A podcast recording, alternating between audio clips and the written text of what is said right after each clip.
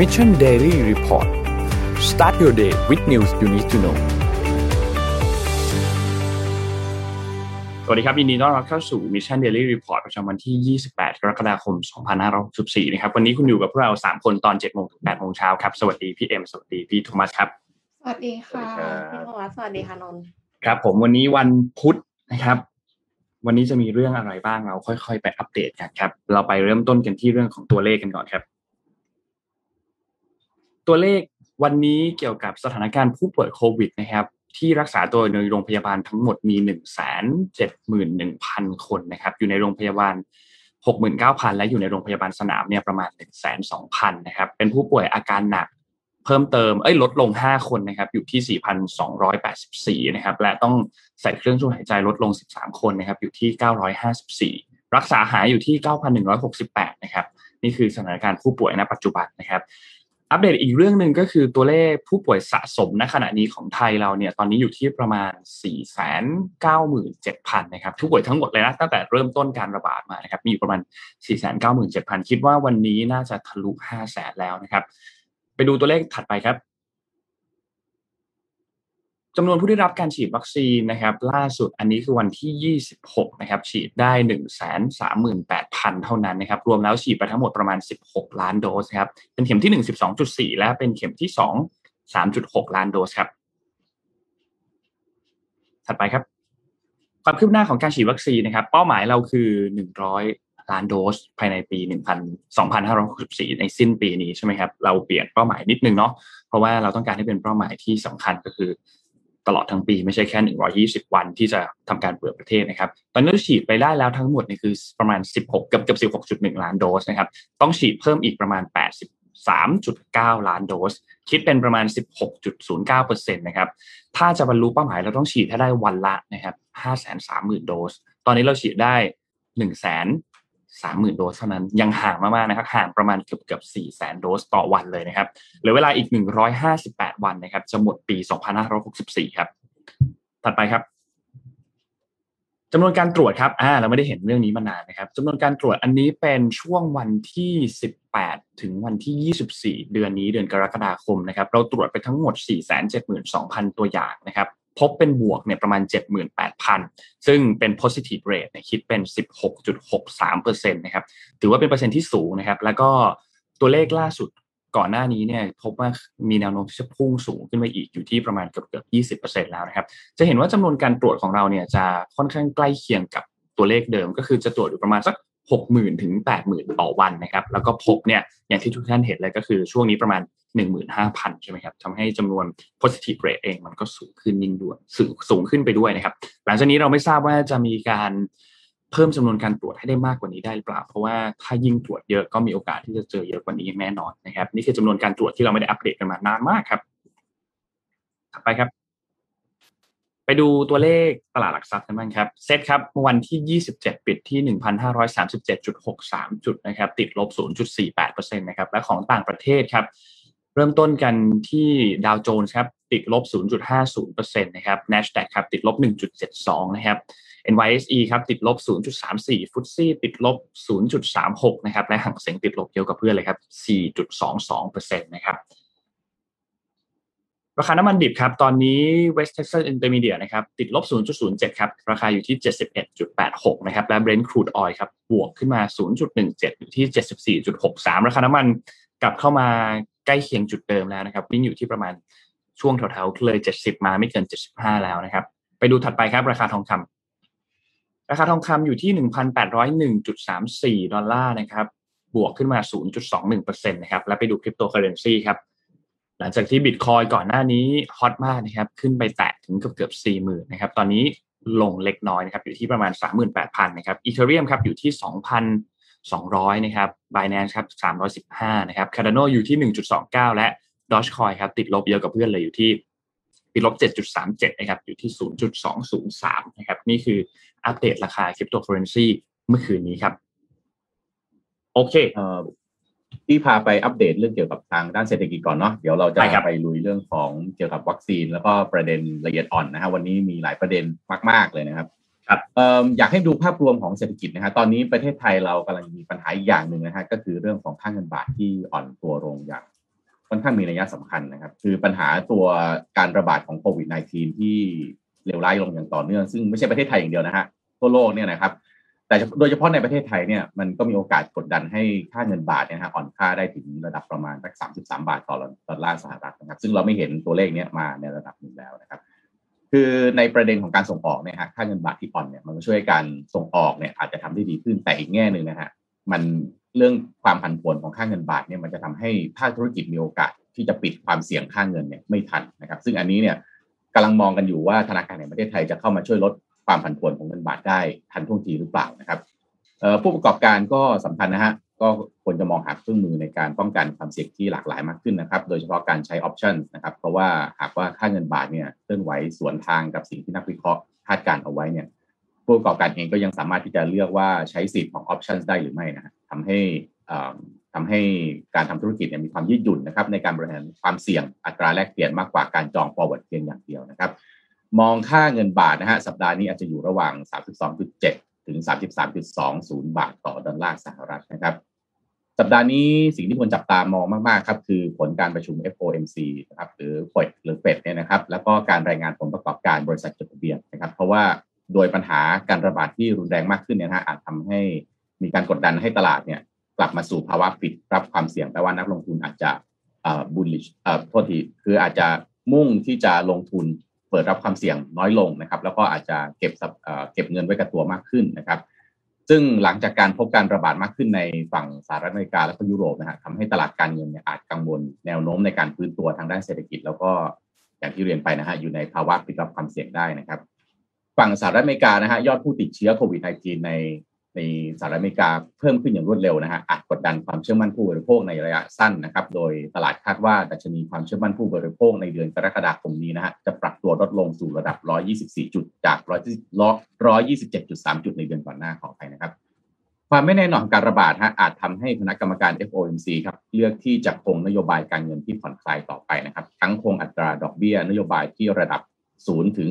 0.25%นะครับแล้วก็เดินหน้าอัดฉีดสภาพคล่องหรือการทำ QE เดือนละ 120 พันล้านหรือ1 2 0 0 0 0ล้านดอลลาร์สหรัฐต่อไปนะครับ ก็อันนี้ส่งการทยอยผ่อนคลายล็อกดาวน์นะฮะแล้วก็การแจกจ่ายวัคซีนจนครอบคลุมประชากรเกิน 50%นะฮะจะหนุนให้เศรษฐกิจสหรัฐในไตรมาสที่2เนี่ยขยายตัวกว่า 8.5%จากไตรมาสก่อนหน้านะครับ ซึ่งเร่งตัวขึ้นจากที่โตกว่า 6.4%ในไตรมาสแรกนะครับ ตลาดโดยภาพรวมฮะน่าจะจับตารายงานผลประกอบการทั้งหมดนะครับของบริษัทจดทะเบียนเช่น Tesla Apple Microsoft นะครับ Google Facebook นะครับหรือ Amazon โดยผลประกอบการของบริษัทเหล่านี้ที่เรียนไปนะฮะน่าจะแข็งแกร่งแล้วก็ดีกว่าที่คาดนะครับก็อาจจะยังช่วยหนุนให้ผู้เล่นในตลาด อาจจะเปิดกล้าที่ยังจะเปิดรับความเสี่ยงแล้วก็ลงทุนต่อไปนะครับ มาดูฝั่งยุโรปนะครับเศรษฐกิจยุโรปก็มีแนวโน้มฟื้นตัวดีขึ้นในไตรมาสที่2นะฮะอาจจะขยายตัวเกิน 13% year on year นะครับ หลังจากที่หดตัวไป 1.3% year on year ในไตรมาสแรกนะครับ จากปัญหาการระบาดในช่วงต้นปีนะครับ โดยแรงหนุนเศรษฐกิจก็มาจากการทยอยผ่อนคลายมาตรการล็อกดาวน์นะครับ ที่ช่วยหนุนการฟื้นตัวอย่างแข็งแกร่งของภาคบริการนะครับ ขณะเดียวกันภาคการผลิตก็ขยายตัวตามความต้องการสินค้าจากทั่วยุโรปแล้วก็ทั่วโลกด้วยนะครับ อย่างไรก็ดีครับ แม้ยุโรปจะพบยอดผู้ติดเชื้อเพิ่มขึ้นอย่างรวดเร็วนะครับ แต่ว่ายอดผู้เสียชีวิตหรือป่วยหนักเนี่ย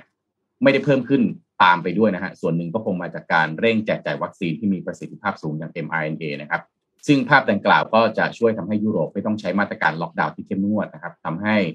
อาจจะยังมีมุมมองที่เป็นบวกนะฮะต่อแนวโน้มของเศรษฐกิจยุโรปนะครับ อีกเรื่องหนึ่งคือธนาคารกลางยุโรปหรือ ECB นะฮะยังเดินหน้าใช้นโยบายการเงินที่ผ่อนคลาย ก็ทำให้อาจจะเป็นไปได้ว่าสินทรัพย์ยุโรปนะครับ เช่นหุ้นเนี่ยยังมีความน่าสนใจต่อการลงทุนต่อไปนะครับ มาดูที่เอเชียนะฮะตลาด ประเมินว่าเศรษฐกิจเกาหลีใต้จะสามารถขยายตัวได้กว่า 6.1% year on year ในไตรมาสที่ 2 นะครับ ดีขึ้นจากไตรมาสแรกที่ขยายตัวเพียง 1.9%นะฮะก็ปัจจัยหนุนก็คือการส่งออกที่ดีขึ้นนะครับ แม้ว่าการระบาดของโควิด -19 ระลอกใหม่เนี่ยจะส่งผลให้เศรษฐกิจมีแนวโน้มชะลอตัวลงในระยะสั้นนะฮะไปมองที่ญี่ปุ่นนะฮะยอดค้าปลีกนะครับ retail sales ในเดือนมิถุนายนมีโอกาสขยายตัวมากกว่า 2.9%จากเดือนก่อนหน้านะครับ แม้ว่ายุแม้โทษทีฮะแม้ว่าญี่ปุ่นจะ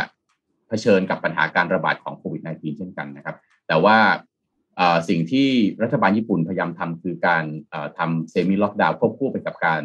เร่งแจกจ่ายวัคซีนนะฮะก็ทำให้การใช้จ่ายของผู้บริโภคไม่ซบเซาหนักจนเกินไปนะครับ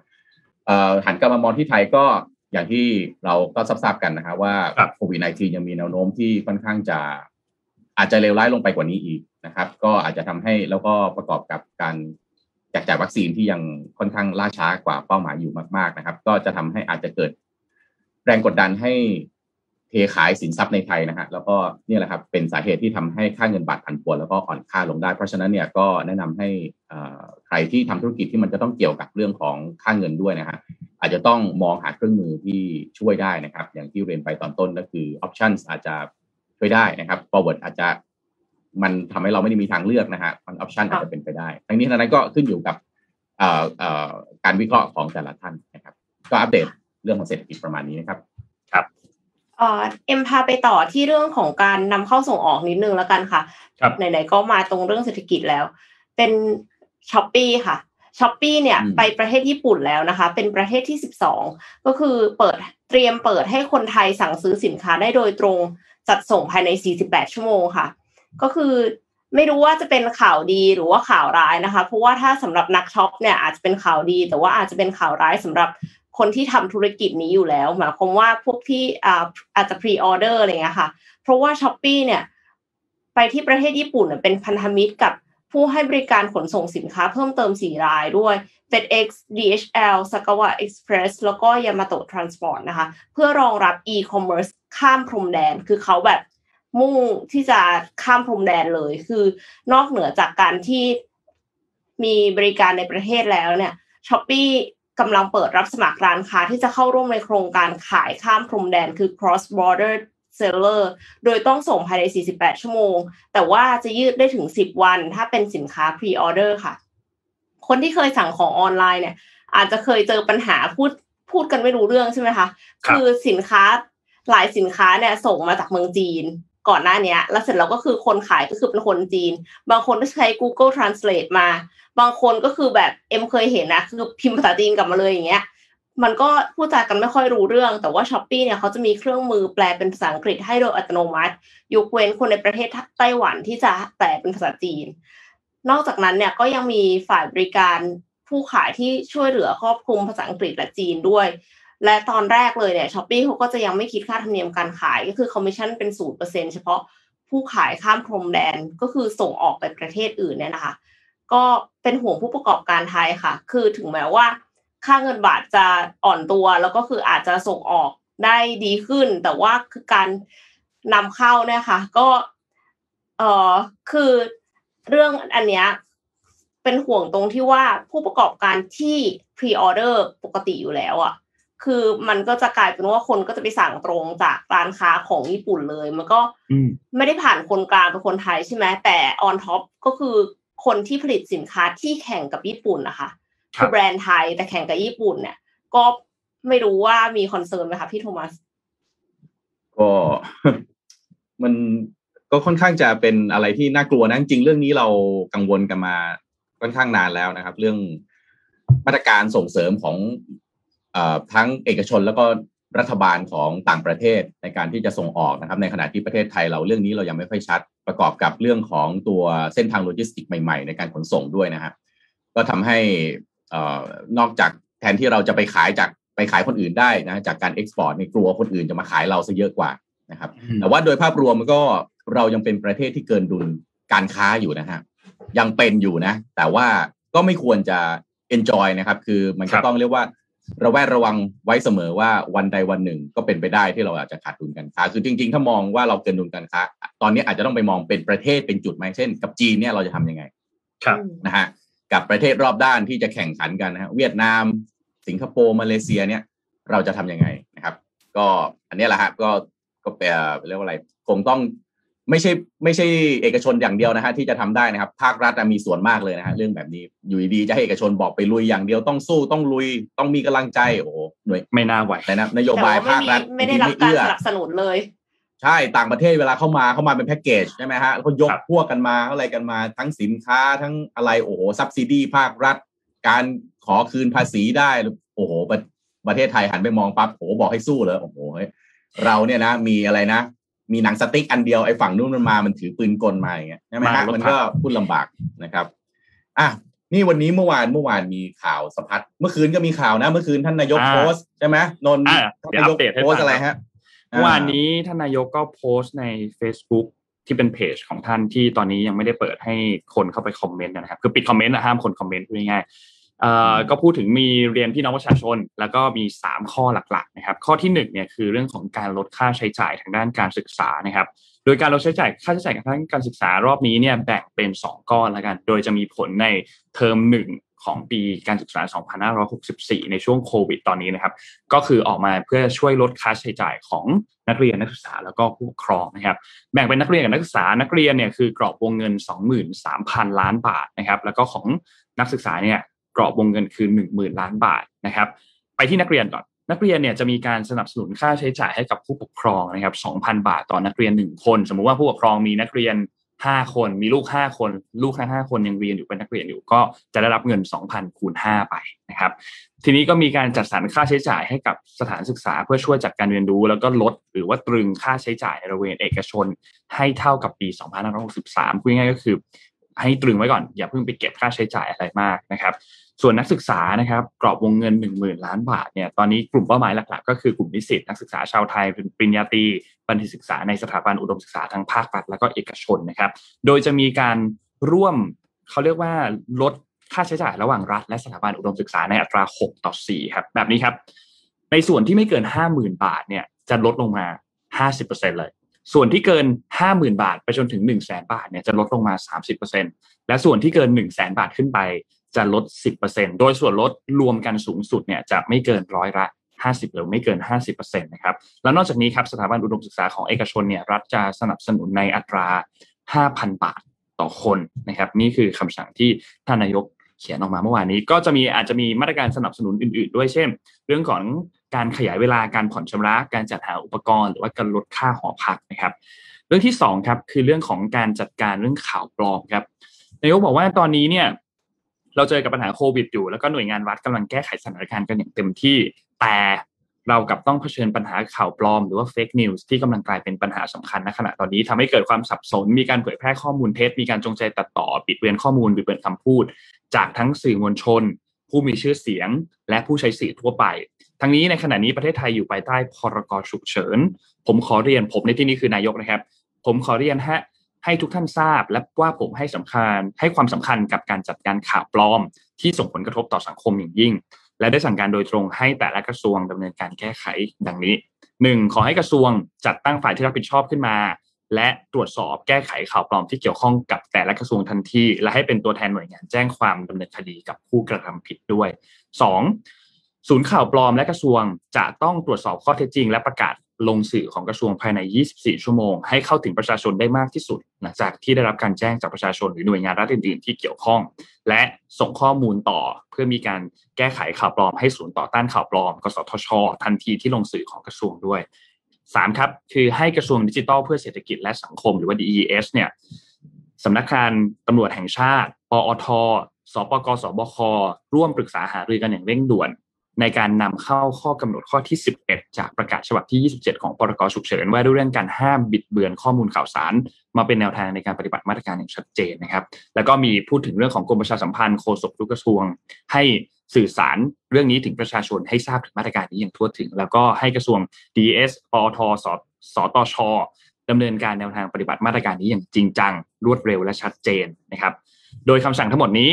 ผมจะดำเนินการ อย่างใกล้ชิด โดยขอให้ดำเนินการอย่างเร็วที่สุด และขอให้รายงานความคืบหน้าก่อนการประชุมคอรมอครั้งหน้า และรายงานอย่างต่อเนื่องก่อนการประชุมคอรมอทุก ๆ ครั้ง แล้วก็เรื่องสุดท้ายคือเรื่องของแก่งกระจานนะครับที่คอรมอก็ได้รับข่าวว่าผลการพิจารณาขององค์การยูเนสโกนะครับมีมติเห็นชอบให้พื้นที่กลุ่มป่าแก่งกระจานเนี่ยเป็นมรดกโลกทางธรรมชาตินะครับ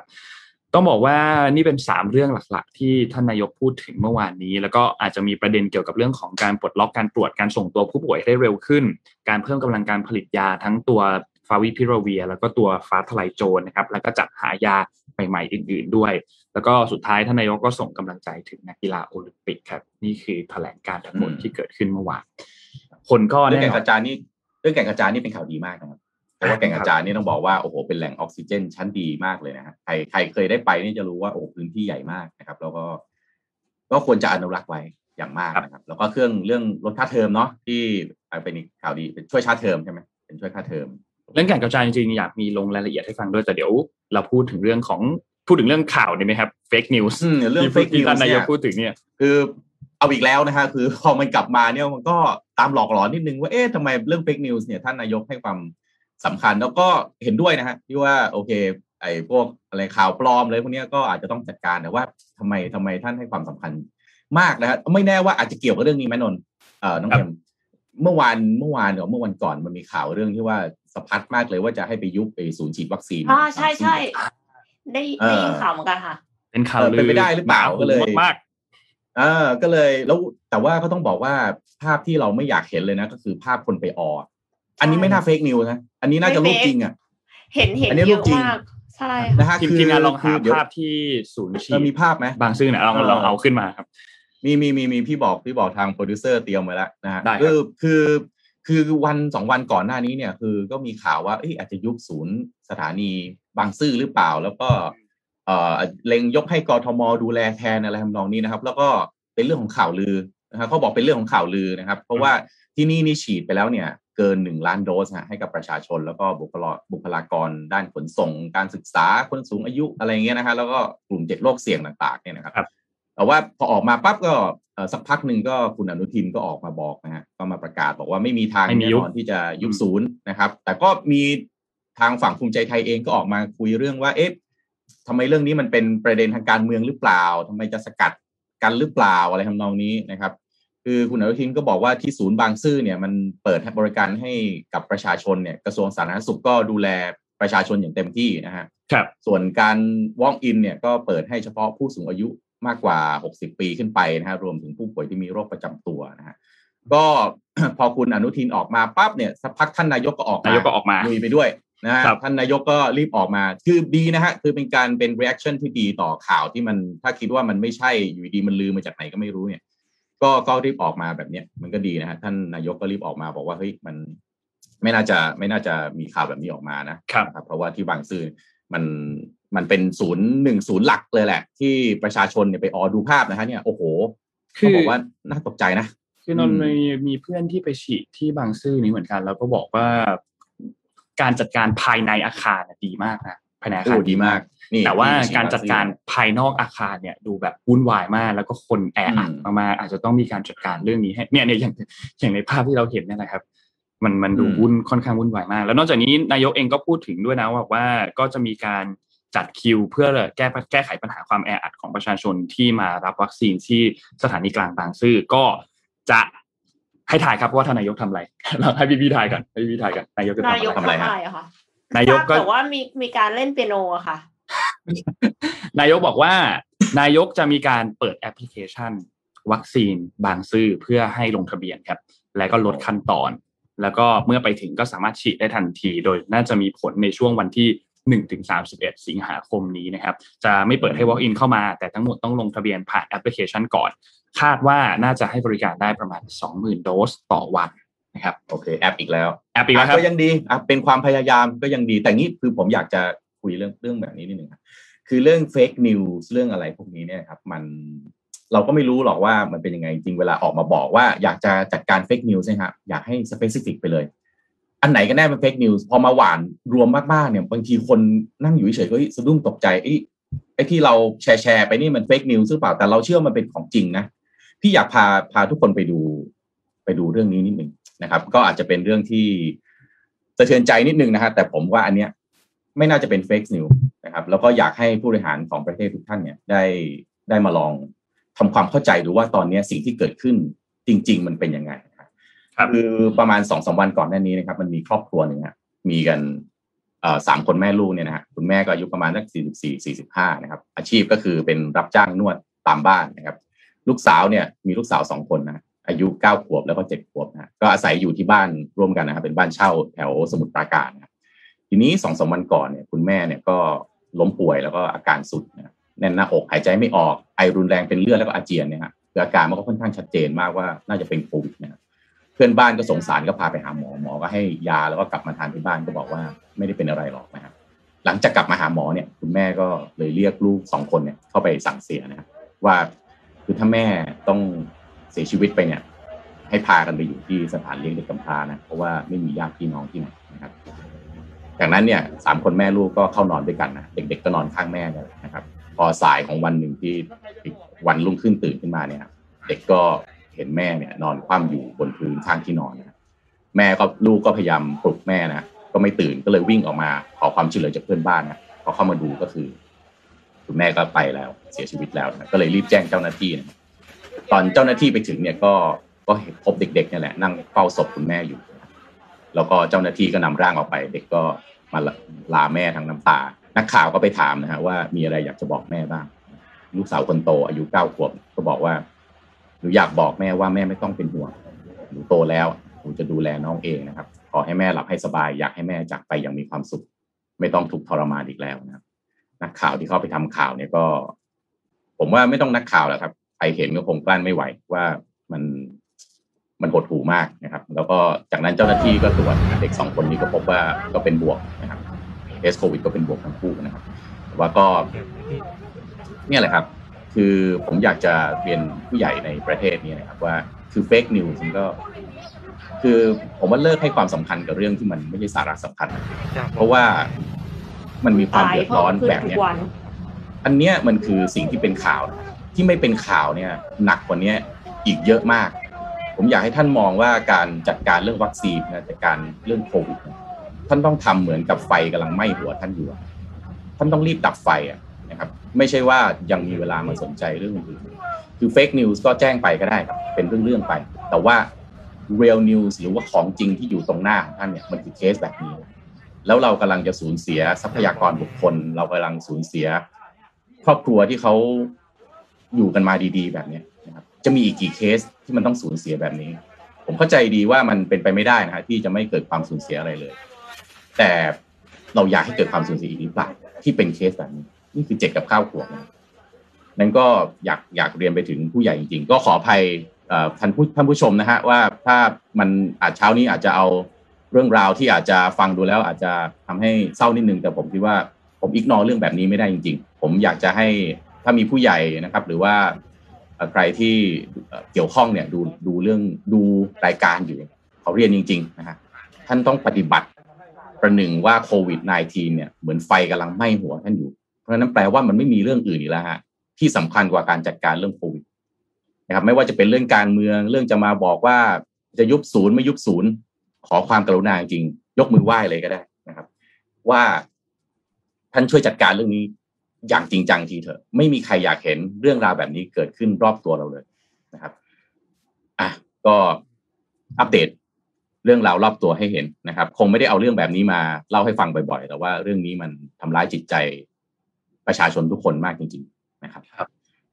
ต้องบอกว่านี่เป็นแค่เรื่องราวเรื่องหนึ่งที่ถูกตีแผ่นะยังมีอีกหลายเรื่องมากที่ไม่ได้ถูกทำข่าว แล้วก็ยังมีความสูญเสียที่เกิดขึ้นเยอะมากจาก การระบาดของโควิด -19 ในรอบนี้นะครับ ขอแสดงความเสียใจด้วยจริงๆครับเพราะว่าเราจะพยายามช่วยอย่างเต็มที่สำหรับทุกๆคนนะครับ ก็เรียกร้องไปถึงรัฐบาลด้วยครับ ว่าเรื่องราวเหล่านี้ก็ยังคงเกิดขึ้นอยู่ทุกๆวัน ตัวเลขผู้เสียชีวิตในทุกๆวันนี้ยังคงทำเอ่อยังคงสูงเกินหนึ่งร้อยคน ตัวเลขผู้ติดเชื้อก็ยังทำนิวไฮเรื่อยๆนะสำหรับตอนนี้นะครับ เราพาไปตัดอารมณ์กันบ้างตัดอารมณ์กันหน่อยดีกว่าจะได้จะได้ไม่ไม่เศร้ากันมาก ตอนนี้เนี่ยมันช่วงปลายเดือนใช่ไหมครับหลายๆคนน่าจะเงินเดือนออกแล้ว เดือนหน้าเนี่ยเป็นเดือนที่แปดเชื่อว่าทุกคนรอแคมเปญแปดแปดกันอยู่แน่นอน รอการช้อปปิ้งกันอยู่แน่นอน ซึ่งต้องบอกว่าเรื่องนี้เนี่ยจะเอามาเล่าให้ฟังอันหนึ่งวันนี้ Money Mission by HCB ภารกิจรอบรู้เรื่องเงินทองนะครับ จะมาเล่าเรื่องหนึ่งให้ฟังว่ากับดักการตั้งราคาเนี่ยมันมีผลกับเราอย่างไง เราจะได้รู้เท่าทันครับ แล้วก็ไม่มีความไข้เขวทางการเงินที่ อาจจะทำให้ปกติเราควรจะเสียแค่ร้อยเดียวอะเราอาจจะเสียร้อยห้าสิบเสียสองร้อยนะครับ เรื่องนี้เนี่ยต้องบอกว่าด้วยความที่มันช่วงต้นเดือนนะใกล้จะช่วงต้นเดือนแล้วก็หลายๆคนรอวันช้อปปิ้งใช่ไหมครับพอถึงวันเหล่านี้ก็จะเห็นมีโปรโมชั่นมีนู่นมีนี่ออกมา แจกคูปองซื้อสามชิ้นคุ้มกว่า ซื้อแพ็คใหญ่ขึ้นคุ้มกว่าอะไรอย่างนี้นะครับ ซึ่งต้องบอกว่าเราจะเล่าให้ฟังครับกับ decoy effect ครับ decoy effect เนี่ยมันคือกลยุทธ์ทางการตลาดอันหนึ่งเนาะเป็น trick ที่ใช้จิตวิทยากับการตั้งราคานะครับ อย่างที่เรารู้กันดีครับ การตั้งราคาเนี่ยเป็นหนึ่งในกระบวนการที่สำคัญมากๆแล้วมันก็อยู่ใน 4P ใช่ไหมครับมันคือเรื่องของ price decoy effect เนี่ยเป็น trick อันหนึ่งที่ทำให้ลูกค้าเนี่ยสนใจที่จะซื้อสินค้าที่มันใหญ่ขึ้นไปอีกนะครับซื้อในราคาที่แพงกว่าจ่ายเยอะกว่า ได้สินค้าในจำนวนที่เยอะกว่า แบรนด์ก็ได้กำไรมากกว่าใช่ไหมครับ แล้วก็ ลูกค้าก็รู้สึกว่าเอ้ยฉันก็ win เพราะฉันก็ได้ของเยอะขึ้น มันดูเป็นสถานการณ์ที่ win-win ใช่ไหมครับ โดยวิธีนี้เนี่ยจะมีกลไกแบบนี้ครับ จากเดิมเนี่ยเราอาจจะต้องเลือกจาก 2 ตัวเลือกไซส์ใหญ่กับไซส์เล็กก็อาจจะมีการเพิ่มตัวเลือกที่ 3 ขึ้นมาเป็นไซส์กลาง ซึ่งตัวเลือกที่3นี่แหละจะเป็นตัวที่มีอิทธิพลต่อการตัดสินใจของลูกค้าโนไม่ได้กุขึ้นมาเองนะ เราเอาตัวอย่างมาให้ดูกันครับ มีตัวอย่างอันหนึ่งแดนอาร์ลี่เนี่ยเขาเป็นนักจิตวิทยาแล้วก็นักเศรษฐศาสตร์พฤติกรรม หลายๆคนอาจจะเคยอ่านหนังสือของเขาแดนอาร์ลี่มีหนังสือหลายเล่มมาก เขาได้ไปศึกษาอันหนึ่งครับ ก็คือสำนักข่าว Economist Economist เนี่ยทุกสำนักข่าวแหละเขาจะมีการสมัครแบบเป็น subscription ได้ ก็คือไปสมัครแล้วก็สามารถเข้าไปอ่านบทความของเขาฟรีๆได้ หรือว่าจะจะมีตัวหนังสือที่เป็นแบบ hard paper ส่งมาเป็นเล่มๆส่งมาให้ทุกสัปดาห์ทุกเดือนก็มีเหมือนกันเขามีตัวเลือก สามตัวเลือกสำหรับการสมัครสมาชิกให้กับผู้สมัครครับ ตัวเลือกแรกครับ เป็นแบบอ่านแบบดิจิตอลก็คือเข้าไปอ่านในเว็บไซต์ได้ ราคาห้าห้าสิบเก้าเหรียญต่อเดือน ตัวเลือกที่สองครับ เป็นการสมัครแบบอ่านได้แต่ตัวตีพิมพ์อย่างเดียวคือมี hard paper print ส่งมาให้ ตัวนี้เนี่ยก็จะหนึ่งร้อยยี่สิบห้าดอลลาร์สหรัฐต่อเดือนนะครับ และอันสุดท้ายครับ เป็นตัวเลือกที่สามคือ อ่านได้ทั้งเว็บไซต์ แล้วก็อ่านได้ทั้งแบบที่เป็นออฟไลน์เลย ตัวนี้เนี่ย 125 ดอลลาร์สหรัฐต่อเดือนเช่นเดียวกัน ราคาเท่ากับตัวที่เป็นปริ้นแบบอย่างเดียวเลยนะครับ จะเห็นว่าตัวเลือกมันประหลาดมากเนาะไม่คงไม่มีใครเลือกตัวเลือกที่ 2 แน่นอน เพราะถ้าเขาจะเลือกตัวเลือกที่ 2 เขาคงไปเลือกตัวเลือกที่ 3 เพราะมันราคาเท่ากันแต่ได้อีกอันหนึ่งเพิ่มเติมขึ้นมาด้วย เขาพบว่าราคาของแพ็กเกจที่ 2 เนี่ยแล้วก็ 3 เนี่ยมันเท่ากัน แต่ว่าแพ็กเกจที่ 3 ได้สิทธิ์มากกว่าแน่นอน ก็เกิดคำถามว่าเฮ้ยแล้วใครจะไปเลือกตัวเลือกที่ 2 ล่ะ ซึ่งก็สุดท้ายแน่นอนครับไม่มีใครเลือกตัวเลือกที่ 2 เลย แต่ 84%ของนักศึกษาไปเลือกตัวเลือกที่ 3 ครับ แล้วหลังจากนั้นแดนได้ทำการทดสอบอีกรอบหนึ่งครับ โดยเอาตัวเลือกที่สองออกก็คือเอาตัวที่ปริ้นต์ออกไปนะครับ พบว่าสุดท้ายแล้วนักศึกษาเลือกตัวเลือกที่หนึ่งครับ ที่ถูกที่สุด 68เปอร์เซ็นตนะครับ นั่นแสดงให้เห็นว่าตัวเลือกที่เพิ่มขึ้นมาอีกอันหนึ่งเนี่ยมันส่งผลต่อการตัดสินใจของลูกค้ามากๆ และที่สำคัญคือการที่มีตัวเลือกอีกอันหนึ่งเพิ่มเติมขึ้นมาเนี่ยทำให้ The Economist มีรายได้เพิ่มเติมสูงขึ้น 43% จากการสมัครตัว subscription แบบนี้นะ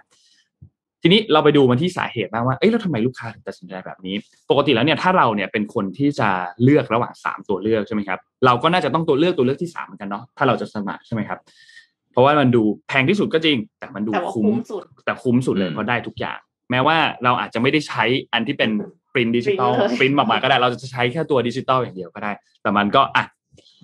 ของมันต้องมีใช่ไหมครับ ทีนี้สิ่งที่แบรนด์อยากให้เราคิดก็คือเขาก็อยากให้เราซื้ออันที่แพงที่สุดนั่นแหละเพราะว่าเขาได้กำไรเยอะที่สุดคุ้มค่าที่สุดใช่ไหมครับนอกจากนี้ยังมีตัวอย่างอีก Apple ครับ Apple เองเขาก็ใช้กลยุทธ์อันนี้ อาจจะไม่ได้ใช้ตรงๆ แต่ว่า trick ของการตั้งราคาของเขาเนี่ยมันมีอยู่ครับ อย่างในปี 2019 Apple เปิดตัว iPhone 11 ใช่ไหมครับเขาก็เอา decoy effect มาใช้ iPhone 11 เนี่ย รุ่นแรกนะ iPhone 11 ราคา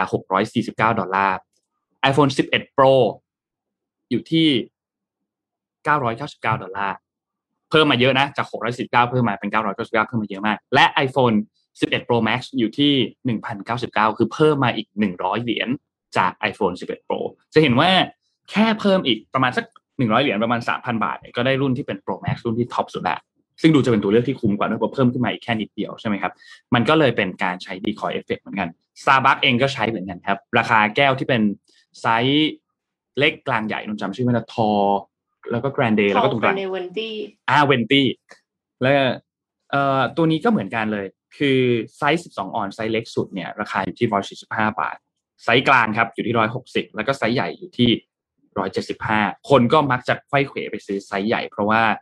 ดูจะได้เยอะกว่าเพิ่มอีกแค่ 15 บาท เท่านั้นก็ขึ้นไปเป็นไซส์ใหญ่แล้วนะครับ นี่ก็เป็นอีกข้อคิดหนึ่งที่อยากให้ทุกคนเนี่ยระวังตัวไว้ครับ พอเรารู้แล้วว่ามันมีกลยุทธ์แบบนี้อยู่เนี่ย พอไปเจอสถานการณ์ที่เราจะต้องเลือกจริงๆเนี่ยสุดท้ายแล้วเขาบอกว่าคุณต้องพยายามโฟกัสกับ 2 ตัวเลือกครับ อย่าไปให้อีกตัวเลือกหนึ่งเนี่ยมันเข้ามาก่อกวนสมาธิ เพราะว่ามันจะทำให้คุณอะตัดสินใจแล้วอาจจะตัดสินใจซื้อของที่แพงขึ้นในที่คุณอาจจะไม่จำเป็นต้องซื้อของที่แพงขึ้นก็ได้นะครับหรือถ้าหากว่ามีตัวเลือกที่ 3 เข้ามามันอาจจะทำให้คุณไข้เขวมากๆ แล้วก็บอกว่ากลยุทธ์เหล่านี้เนี่ยมันอยู่รอบๆตัวเรา ไม่ว่าเราจะไปซื้อ ซื้อกาแฟหรือเปิดแอปพลิเคชัน หรือว่าเล่นเกม หรืออะไรก็ตามเนี่ยมันจะมีกลยุทธ์ที่คอยเอฟเฟกเหล่านี้เนี่ยอยู่รอบตัวเราตลอดต้องคิดให้ดีครับ จะได้คุ้มค่ากับเงินที่เสียไปมากที่สุด decoy effect เนี่ยนะการเมืองก็มีนะอ่าเวลาปล่อย อ่า ลองนึกภาพตามพี่ดูนะ decoy effect ไม่พูดถึงชื่อคนอะจะมีคนที่ออกมาแล้วทำอะไรบ้าๆให้เรารู้สึกว่าเฮ้ยมาได้ไงเนี่ยอืมใช่ไหมมันเป็น distract เปล่า distract distract จากนะข่าว dis- สำคัญ decoy ไง decoy เสร็จคือให้เราไปสนใจโอ้โหไปไอ้สนใจเนี่ยอีกอันหนึ่งมันแย่ขนาดนี้มาได้ไง ตัวเลือกที่มันมีอยู่มันเลยดูดีขึ้นมานิดนึงอ๋อนึกออกไหมอ่า มาจากฝั่งเดียวกันใช่ไหมแต่ปล่อยตัวหนึ่งที่ออกมารู้สึกแล้วเราแบบอยากเอาหินอยากเอาหินเคลื่อนอยากเอาหนังสติ๊กยิงมากเลยใช่ไหม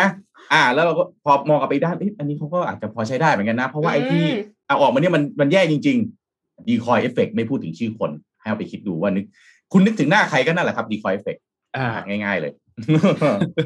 ภาพมาเลยครับภาพมาเลยโอ้เป็นอะอะน้องเอ็มสลับข่าวหน่อยไหมค่ะอ่าค่ะเอ่อไปที่เรื่องของระบบแจ้งเตือนแผ่นดินไหวของ Google กันบ้างค่ะ คือที่ผ่านมาเนี่ย Google ได้เปิดตัว Android Earthquake Alert System นะคะ หรือว่าระบบแจ้งเตือนแผ่นดินไหว โดย Google ใช้ sensor accelerometer ที่อยู่ในสมาร์ทโฟนอยู่แล้วเนี่ย ตรวจหาคลื่นปฐมภูมิ หรือว่า non-destructive P wave จากพื้นที่ที่เราอาศัยอยู่ค่ะ จากนั้นมือถือจะส่ง location ไปยังเซิร์ฟเวอร์แจ้งเตือนแผ่นดินไหวของ Google ซึ่งหลังจากนั้น Google ก็จะส่งเตือนมายังโทรศัพท์เครื่องนั้นๆ และเครื่องอื่น ๆ ในบริเวณเดียวกันนะคะ ก่อนที่เคลื่อนคลื่นไหวสั่นสะเทือนหรือว่า destructive S wave ไม่เหมือนกันนะคนละอัน S wave เนี่ยจะมาถึง แล้วทีนี้ปรากฏว่า เมื่อวันที่ 24 กรกฎาคมอะค่ะ ก็เกิดแผ่นดินไหวขนาดใหญ่ 6.7 ริกเตอร์ ที่ประเทศฟิลิปปินส์ในช่วงเช้ามืด คือไหวอยู่ประมาณหนึ่งนาทีเนี่ย ผู้ใช้งาน forum Reddit เนี่ยเขาก็บอกว่า Reddit นี่คือคล้ายพันทิป แต่ว่าเป็นของเมืองนอก ได้รับการแจ้งเตือนจาก Android Earthquake Alert System ก่อนแผ่นดินไหว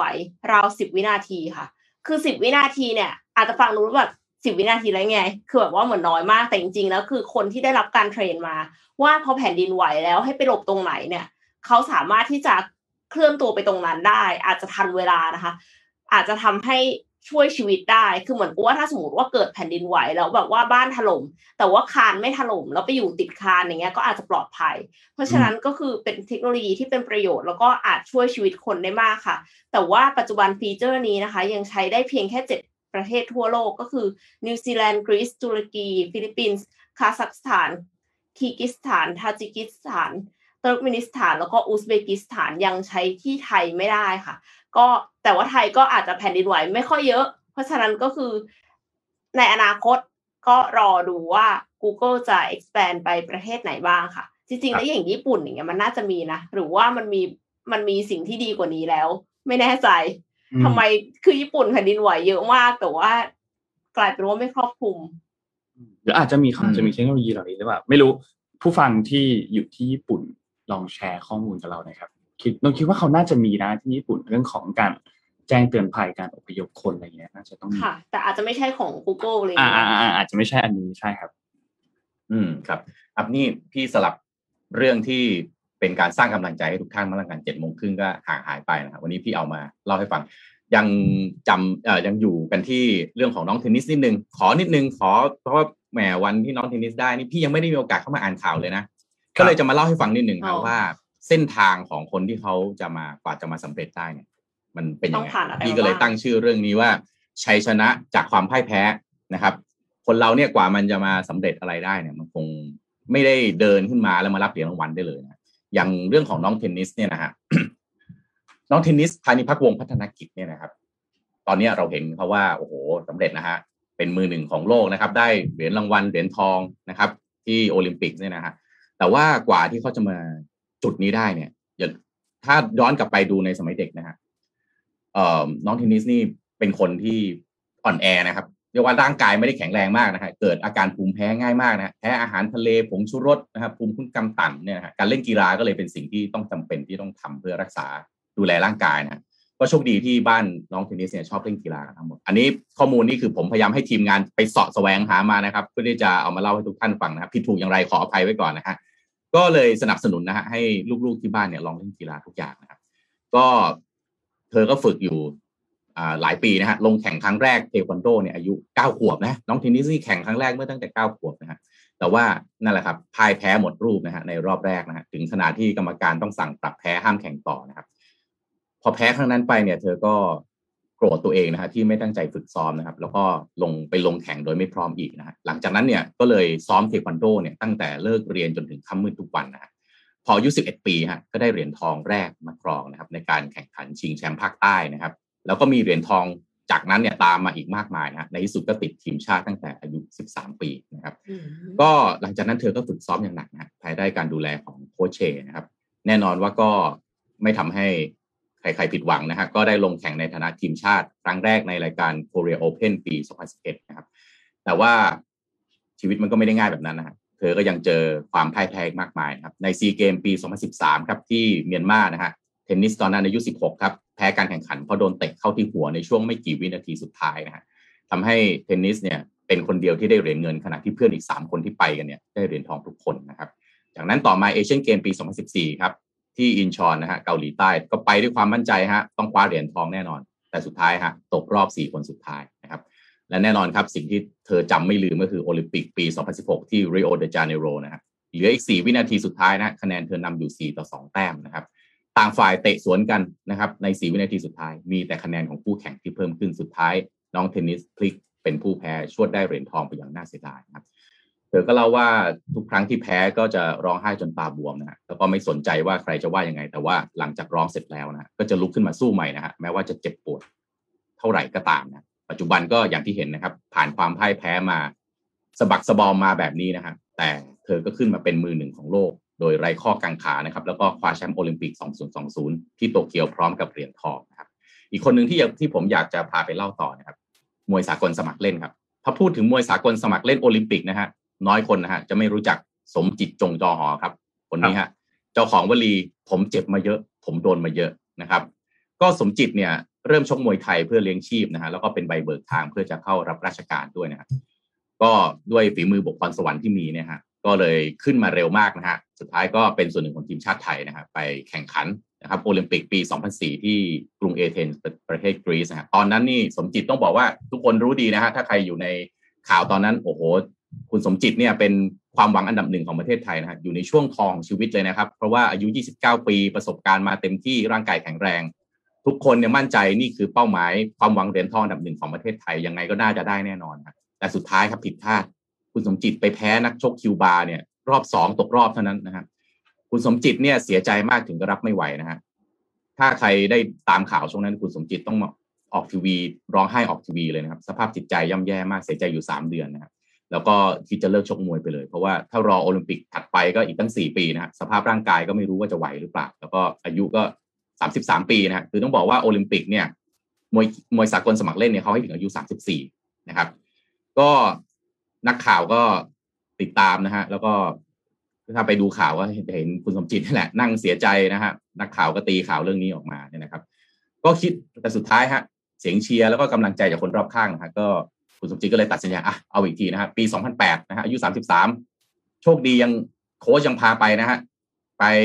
แข่งที่โอลิมปิกด้วยเนี่ยนะครับ สุดท้ายฮะชนะ คู่ต่อสู้อย่างขาดลอยเกือบทุกรอบนะฮะคว้าเหรียญทองโอลิมปิกได้สำเร็จ แล้วก็พร้อมพ่วงรางวัลนักชกทรงคุณค่ากลับมาด้วยนะครับ นี่ก็เป็นอีกตัวอย่างหนึ่งนะฮะให้เห็นว่าคนเราเนี่ยคือต้องบอกว่าตอนนั้นคุณสมจิตแพ้ตกรอบเอ่อที่เอเธนกลับมานี่โอ้ยับเยินนะฮะเพราะว่าเป็นความหวังอันดับหนึ่งแต่โอ้แพ้แค่รอบสองกลับมานะครับแต่สุดท้ายก็กลับมานะครับ แล้วก็เป็นตัวอย่างของคนที่แพ้แล้วก็กลับมาชนะได้จริงๆนะแล้วก็อีกตัวอย่างหนึ่งสุดท้ายนะครับ วิ่งผลัด4คูณร้อยเมตรหญิงนะครับกีฬาเอเชียนเกมส์นะฮะก็ เป็นกีฬาที่ได้รับความนิยมในระดับหนึ่งเลยทีเดียวนะครับ กีฬาวิ่งเนี่ยแล้วก็มีคนติดตามเยอะนะครับมหกรรมเอเชียนเกมปี 2006 ที่กาตาร์เนี่ยฮะทีมกรีฑาหญิงนะครับก็คือพักสอนจากสุนินกรนะครับนิรนุชกล่อมดีนภัสรพัสกรถาวรเจริญแล้วก็นงนุชแสนรานะฮะนี่สี่คนนี้คือตัวเต็งได้เหรียญแน่ๆนะครับ มั่นใจได้เหรียญแน่ๆ แต่ที่ไหนได้ครับ ไปที่กาตาร์นะครับ จากที่ต้องได้เหรียญแน่ๆวิ่งเข้าที่สามได้แค่เหรียญทองแดงสักพักกรรมการเดินมาบอกอีกนะฮะนอกจากได้ นอกจากได้ที่สามเสียใจมากแล้วนะฮะกรรมการบอกเอารับไม้ผิดนะแพ้ฟาวดิสบอลิฟายไปเลยจากได้เหรียญทอง คือแพ้ยับเยินไม่ได้เหรียญอะไรไปเลย กลับมาก็สี่คนก็บอกเฮ้ยไม่เอาแล้วไม่เล่นแล้วนะครับ ใครมาบอกว่าอีกสี่ปีเดี๋ยวไปใหม่ก็ได้นะครับ ทุกคนร้องไห้หมด แต่สุดท้ายครับด้วยกำลังใจที่มีแล้วก็เสียงเชียร์จากทุกๆคนนะครับ ทั้งสี่คนแล้วก็รวมถึงโค้ชด้วยนะครับโค้ดแฟดเล็กเนี่ยนะฮะพลตำรวจตรีสุสุวรรณัทอริยมงคลเนี่ยฮะยังเชื่อมั่นในทั้งสี่คนนี้ แล้วก็ พาสี่คนนี้ไปแก้มืออีกครั้งนะครับที่เอเชียนเกมส์นะครับที่จีนนะครับสุดท้ายครับ ถ้ากลับไปดูคลิปนะครับก็จะเห็นว่าไม้สี่เนี่ยนะครับนงนุชแสนราชเนี่ยรับไม้ต่อจากไม้ที่สามมา แล้วออกตัวพร้อมกับนักวิ่งจีน แต่จีนเนี่ยขยโยออกนำไปหลายช่วงตัว แต่ห้าสิบเมตรสุดท้ายนี่ไม่รู้คุณนิรนุชกล่อมดีนี่ไปนงนุชแสนราชเนี่ยไปเอ่อเรียกว่าเอาหัวจิตหัวใจอย่างไรนะครับวิ่งแซงนักเอ่อนัก นักวิ่งจากจีนเนี่ยเข้าที่หนึ่งเฉยเลยนะครับ แล้วก็นั่นแหละครับเป็นเป็นวินาทีที่ทำให้ทุกคนเห็นเลยว่าคนเราเนี่ยนะครับ วันนี้แพ้ไม่เป็นไรพรุ่งนี้มันมีโอกาสที่เราจะกลับมาชนะได้ใหม่ ขอเพียงแค่อย่ายอมแพ้ เมื่อใดก็ตามที่ไม่ยอมแพ้วันนั้นโอกาสที่เราจะกลับมาชนะยังมีอยู่เสมอครับ เพราะฉะนั้นก็อยากฝากถึงทุกท่านนะครับ วันนี้ ใครที่อาจจะยังต่อสู้อยู่นะครับยังไม่ได้ประสบกับชัยชนะอย่างที่คาดหวังนะครับ ขอให้อย่ายอมแพ้นะครับ แม้ว่ามันเป็นช่วงเวลาที่ยากลำบากจริง ๆ แต่ก็หวังว่าวันหนึ่งครับ ถ้าคุณพยายามต่อไป ก็คงจะเป็นวันของคุณบ้างนะครับ ก็ขอบคุณสำหรับเจ็ดโมงครึ่งวันนี้นะครับfeel good จริงค่ะ พี่โทมัสขอบคุณค่ะ ขอบคุณลับบ้าง อะไรเปลี่ยนลงกันบ้างนะดีกว่าอ่าไปไปเรื่องของเทคโนโลยีกันบ้างค่ะ พาไปดู gadget ตัวหนึ่งค่ะ ที่อยู่ใน Kickstarter นะคะ อันนี้ชื่อว่า Blue Box Copilot คือก่อนหน้านี้มันจะมีแบบข่าวเรื่อง self driving car กันออกมาเยอะมากใช่ไหมคะ Blue Box Copilot เนี่ยในที่สุดแล้วเนี่ยเขาก็อยากจะมีฟีเจอร์ที่ช่วยให้เป็น self driving car เหมือนกันนะ แต่ว่าปัจจุบันเนี้ยค่ะ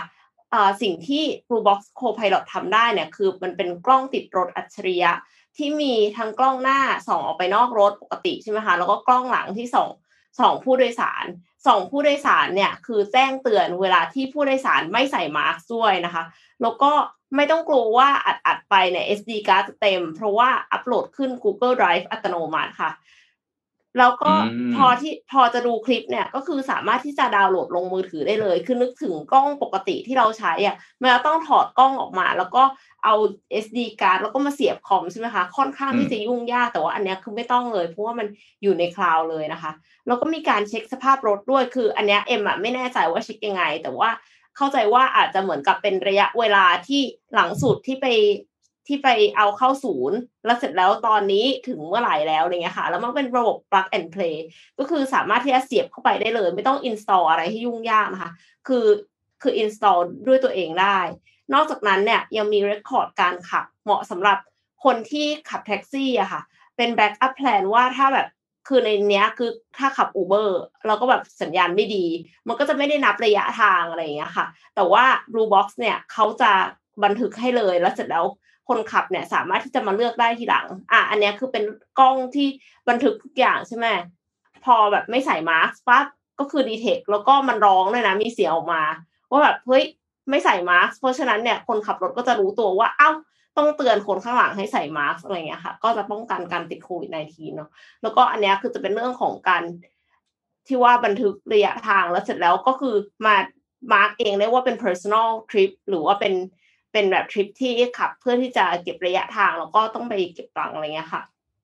สามารถ export บันทึกการขับรถได้ด้วยว่า ขับจากที่ไหนไปที่ไหน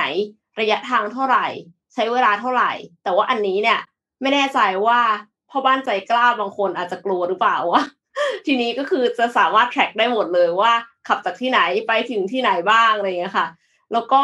มีกันขโมยด้วย โดยที่ เขาจะแจ้งเตือนมาที่มือถือของเรา ถ้ามีใครมาด้อมด้อมมองมองรอบรถ ที่สำคัญเลยก็คืออย่างที่บอกว่าใช้ง่าย แล้วก็ราคาเริ่มต้นที่หนึ่งร้อยห้าสิบเก้าดอลลาร์สหรัฐหรือว่าประมาณห้าพันบาทค่ะ แต่ว่าถ้าจะเอาฟีเจอร์ไอ้ที่ว่ากันขโมย24ชั่วโมงเนี่ยอะอันเนี้ยฟีเจอร์กันขโมย24ชั่วโมงก็ต้องซื้อรุ่น AI ที่ราคา259ดอลลาร์แล้วก็เสียค่าสมาชิก10ดอลลาร์ต่อเดือน และในอนาคตก็คือมีแผนจะทำ Highway Self Driving Mode ซึ่งก็คือขับรถอัตโนมัติบนทางด่วนได้ ก็น้องๆเทสลาเลเวลสองเลยนะคะ ใครสนใจก็เข้าไปสนับสนุนกันได้ใน Kickstarter ค่ะ ตอนนี้นี่คือเหลือเวลาอีก 8 วันเขาจะปิดแคมเปญค่ะ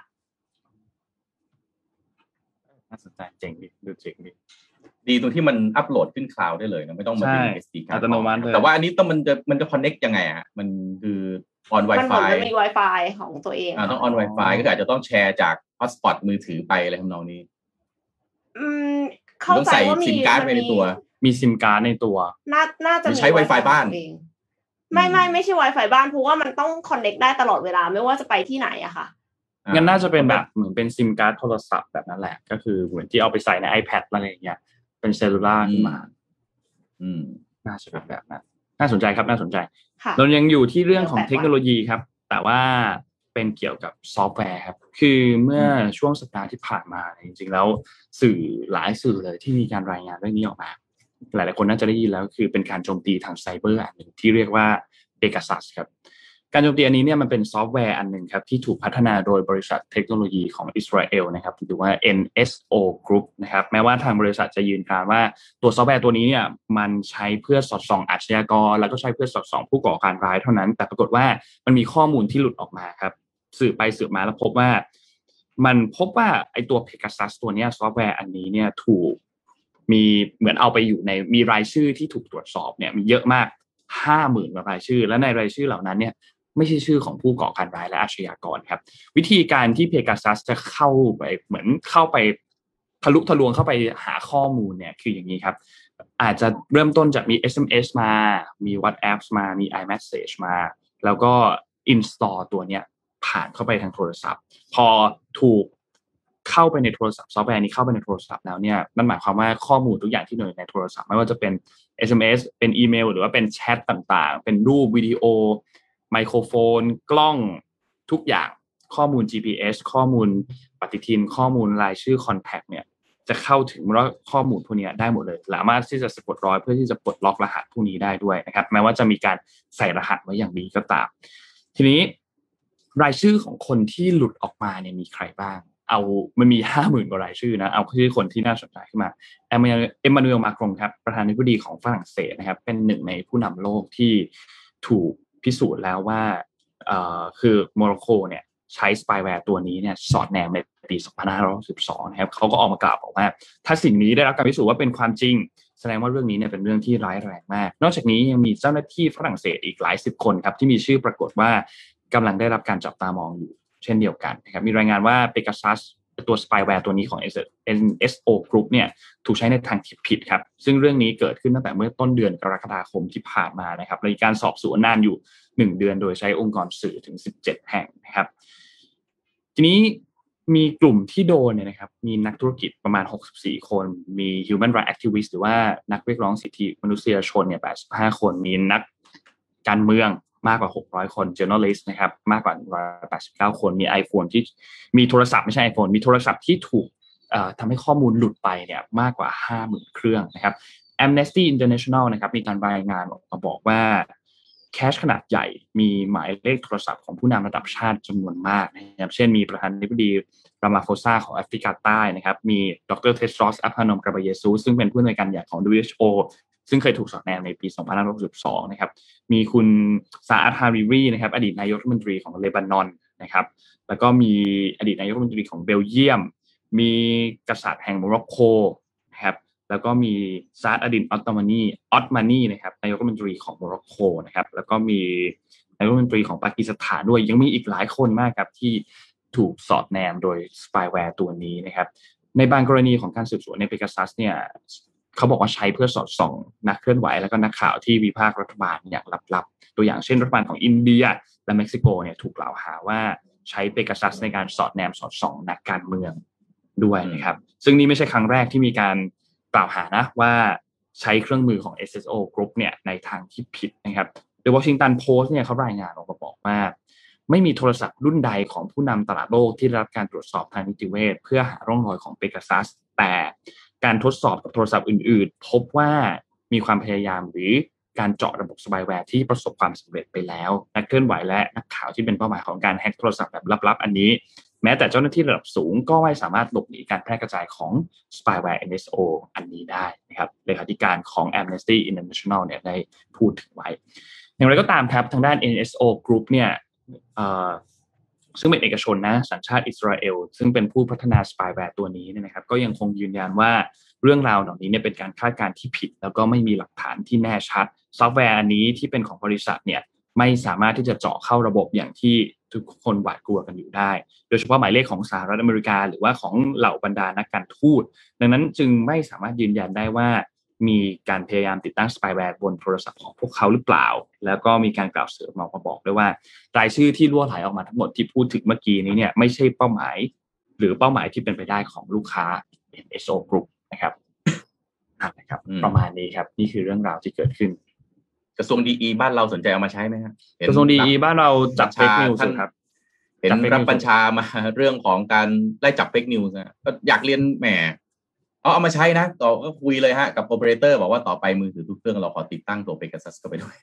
อะไรทำนองนี้นะครับเพื่อจะได้สอดแนมอะไรมันมันจะต้องมันจะต้องขนาดนั้นด้วยล่ะมันก็ไม่น่าจะขนาดนั้นนะ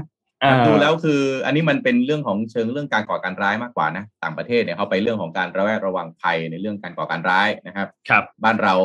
fake news แหมเอาขอขอเรียนตรงๆนะครับ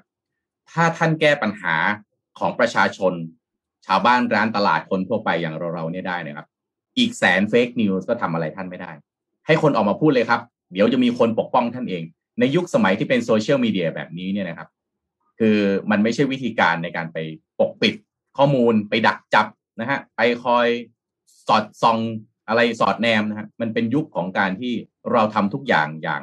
สง่างามตรงไปตรงมา แล้วเดี๋ยวมันก็จะมีคนมาปกป้องเองนะครับว่าเทคโนโลยีตอนนี้มันไปไกลแล้วฮะจะไปสกัดกั้นจะไปบอกว่าโอ้ยห้ามนู่นนี่นั่น ไม่มีอวตารนี่